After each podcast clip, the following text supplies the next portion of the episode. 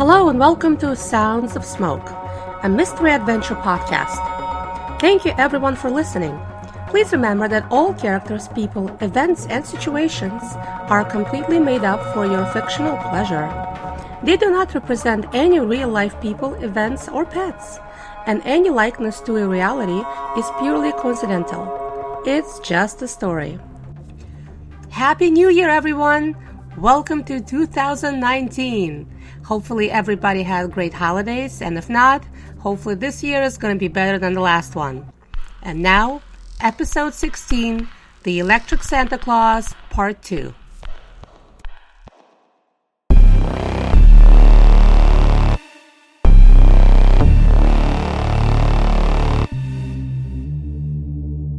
The plan is simple. We're going to do the Electric Santa Claus. Slade jumped up and ran away excitedly, only to appear back with the laptop and a full on 3D diagram of the area. I unrolled an old fashioned paper schematic and we went step by step as how the electric Santa is going to work, who is going to be where, at what time, and how. We got interrupted a few times from the necessary deliveries that came in. Dave came into the room smiling, shaking a small cardboard box. The stun guns are in. Great. Lol, do you know how to use one? No, uh, I've used the pepper spray. Is that similar? Or can maybe someone show me quickly how to use one? Vic nodded at Dave as he was opening the box. Dave took out a stun gun and threw it at Vic. Vic caught it, came over to me, and put a stun gun in my hand. Everyone who was in my path cleared out and covered their crotch area. I smiled at that, but decided not to laugh. You hold it like this. Here. I stood behind her and enveloped her arms, showing her how to hold it. Now, we're going to pretend that the sofa is Jerry Greenbos, so you aim like that. And then you press here. Go on, I got you. I slowly let go of her and took a step back. Okay, I learned how to shoot a gun. I can learn how to shoot a stun gun. I gripped it tight and pressed the button. Two metal probes shot out and hit the pillow of the sofa. It immediately burst into flames. I dropped the gun and looked in panic at the guys. But before I could actually say anything, Nick came over with a fire extinguisher and put out the fire. And then I heard a round of applause. What just happened? You guys aren't mad? What weirdos. No, no, no, no. That was great. You did great. So just remember to do the same thing if the time comes. And don't touch the person while he's being electrocuted. Otherwise, you will be too. Great job. Now, the important part make sure to stay in touch at all times. Now, all we need is a helicopter. I look at Dave, who is balls deep in his beef and broccoli. Dave? Oh, yeah, I'm on it. I'm just waiting to hear back from the army buddy of mine. It's gonna happen, don't worry, Dave responded while chewing his food and being on his phone at the same time. Well, then, we are all set. The helicopter better come through, otherwise, we go to plan B. In which case, we lose Nick. Nick looked up worriedly at me. I'm not saying you're gonna die, but you'll be out for a while. Okay, guys, time to go get ready. We have a party to crash. I rechecked my bag for the fourth time. It's all good. Okay. I'm usually never nervous, but right now, I am. I look at the time. It's 8:30 p.m. It's time. I walk out of my room and see that everyone is already downstairs, getting ready to leave. All right, guys, ready? They all nod, except for Lola, who is shaking her head in a no. At least someone else is as nervous as me. I come over and put my hands on her shoulders like a father coaching his kid before the big game. You got this. There is nothing to be worried about. We are all going to be there. We are professionals. This is what we do. We've done tons of kidnappings. Saying that out loud sounds creepier than I expected. I gave her a hug to calm her down. and Dave is going to be there. Dave came over. Why are you nervous? Don't be. Seriously, Nick is a machine, and I'll be there with you every step of the way. I got you, Cookie. Then Dave leaned in and gave her a hug while I was giving her a hug. Ugh, typical. He always has to be involved. And then, of course, upon seeing the hug, Slayer jumped up, screaming, Group hug! Come on, Nick, buddy. Bring it in, said Dave. Great. Now I'm stuck in a group hug, and I hate group hugs. I thought this was going to be my comforting Lola moment, but now it's too many people. Not to mention the fact that we are all dressed up in suits and Lola is wearing a party dress, so it looks like we're going to prom. This sucks. Okay, well, great group hug, everyone, but it's time. Let's go. Ugh, typical. I finally get to go to a fancy country club party that is not a wedding of some senior coworker that I barely know, but an actual party and of course, it's part of some secret kidnapping mission. Fucking great. We're here, says Nick, and I can feel my whole body tensing up. The car slows down and the door gets opened. Vic gets out and stretches his hand to help me get out of the car. So classy. Dave comes over to the reception and checks us in, and then we are in. The party is in full swing. There are tons of people. It is great. Our first job is to blend in. We have to wait it out until the party is peaking, and it's just right after the sunset. So it's at that point between dark and light that is going to be our go moment. Nick leads the way and immediately starts up a conversation with a group of people, while Dave is already talking to some bimbo. These boys work fast. So it's just me and Vic standing. I guess neither one of us have great social skills. Shall we dance? We have to blend in. It's a party. I grab Lola's hand and ask as I lead her towards the dance floor.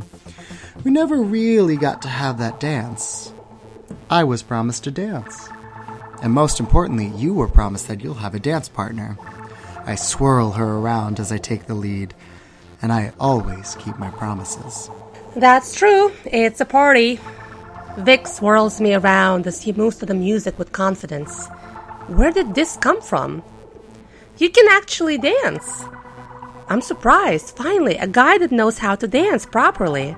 This is cool.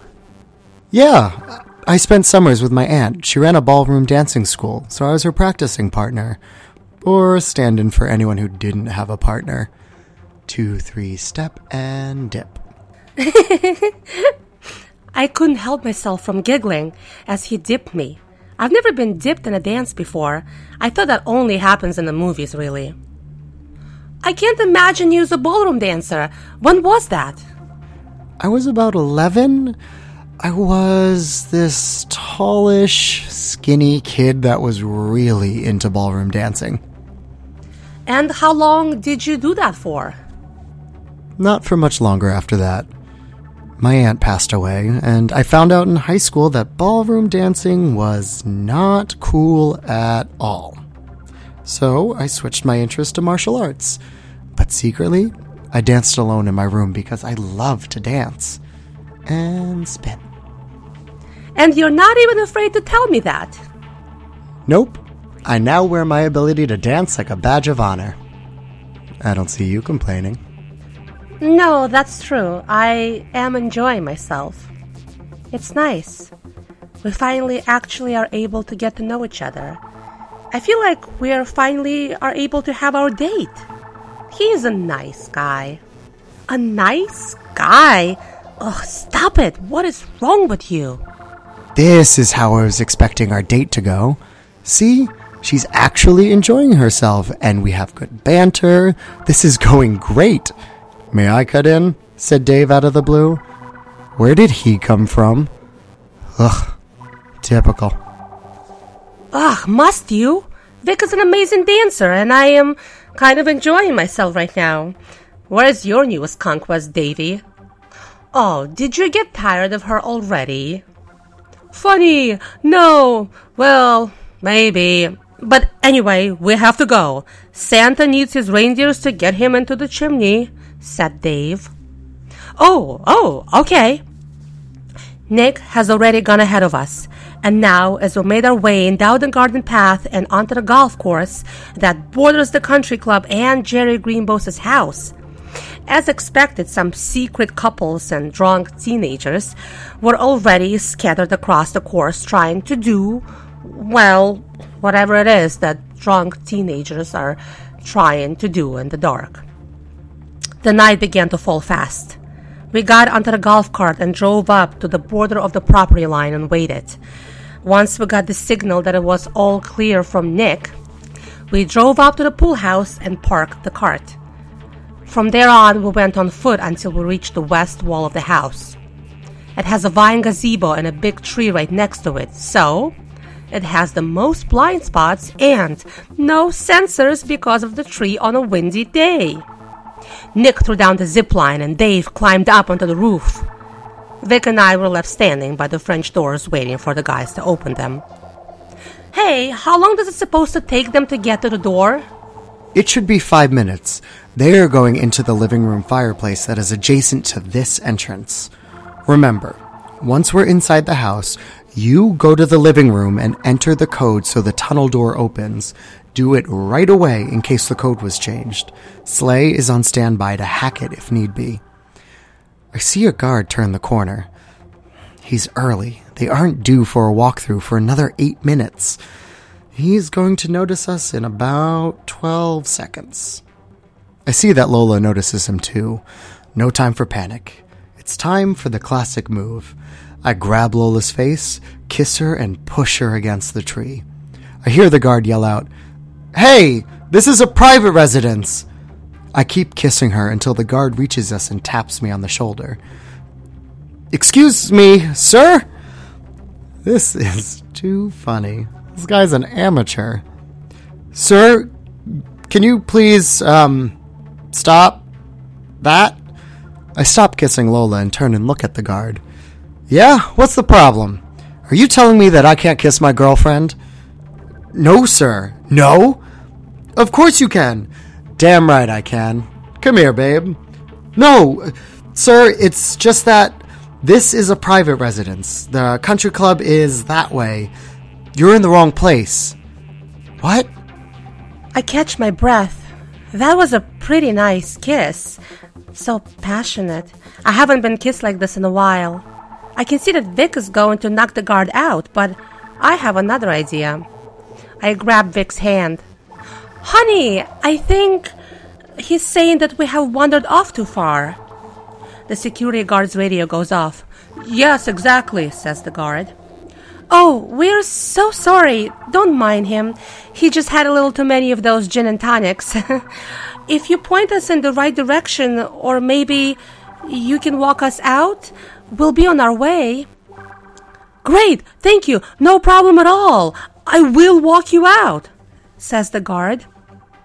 The guard picks up his walkie and replies back. Just a drunk couple again. I am going to walk them out now. All good. Poor bastard shouldn't have said that. I give Vic a nod. What is she doing? Why is she engaging with him? We don't have that much time. Oh, wait, I see. She is going to make him get back with an all clear back to the hub. Clever girl. She looks up at me and nods. I take out my stun gun and electrocute the guard. He is out cold, and with the amount of shock I just gave him, he'll be out for at least 30 minutes. Nice one. Look at you. You're learning fast, I say to Lola. Dave opens the French doors and looks at the passed out guard and the smeared lipstick all over our faces. Did I miss a party here? Dave smirks. Yeah, man. Real rager. We pull the guard inside and lock him in a closet. Once we're inside, Dave and Vic head upstairs, while Nick and I head for the library and the kitchen. It's 10 p.m. At this hour, Jerry can be found only at three places in his house the master bedroom, his office, or the kitchen. I head for the library to open the door that is going to get us out of here. The security guards do not patrol inside of the house, only the outside. The security cameras are now on a continuous loop thanks to Slay. We are good. I reach the library and start to look around for the wall with the keypad. Now, according to Slay, it is hidden behind a painting next to the fireplace. Wow, this library is huge.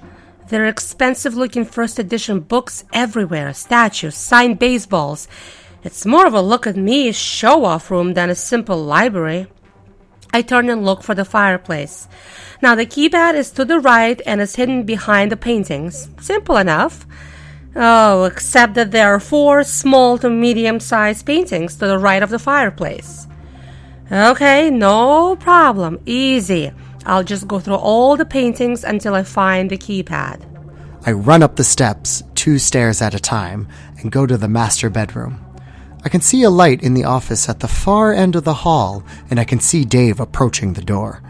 I reach the door to the master bedroom. Dave looks at me and waves that he is going in. I try the door. It's open. I slowly start opening the door. I can see that two bedside lamps are on, the bed sheets are turned down. I scan the room, but no sign of Jerry. I cautiously make my way towards the bathroom in case he's there. Oh, please don't be sitting on a toilet. I hate to attack people when they're doing their business. I walk towards the bathroom. It's dark.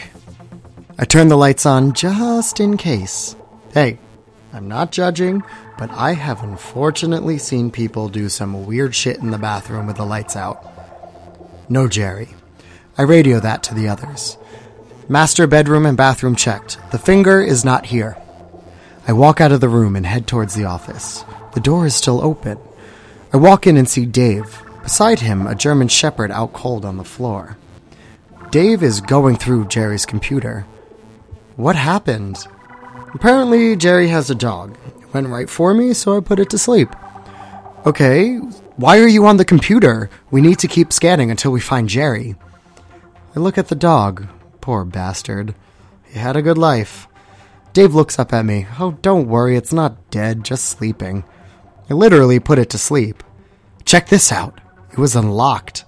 I think he was just here working.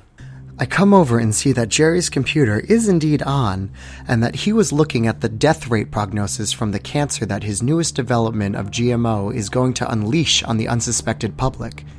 That's fucking crazy. This guy is going to kill millions of people so that he can profit from these tomatoes? That's insane. Dave points at an email window. No. This. Look. He pulls up an email. It's some kind of poem that looks like spam. Why are you showing me spam? Look down at the signature, buddy. Cynthia from Tornado? Wait! It's the same name as the voicemail that Lola got! What does this mean? We look at each other and say, Lola! out loud at the same time. I take a picture of the email and we bolt towards the library.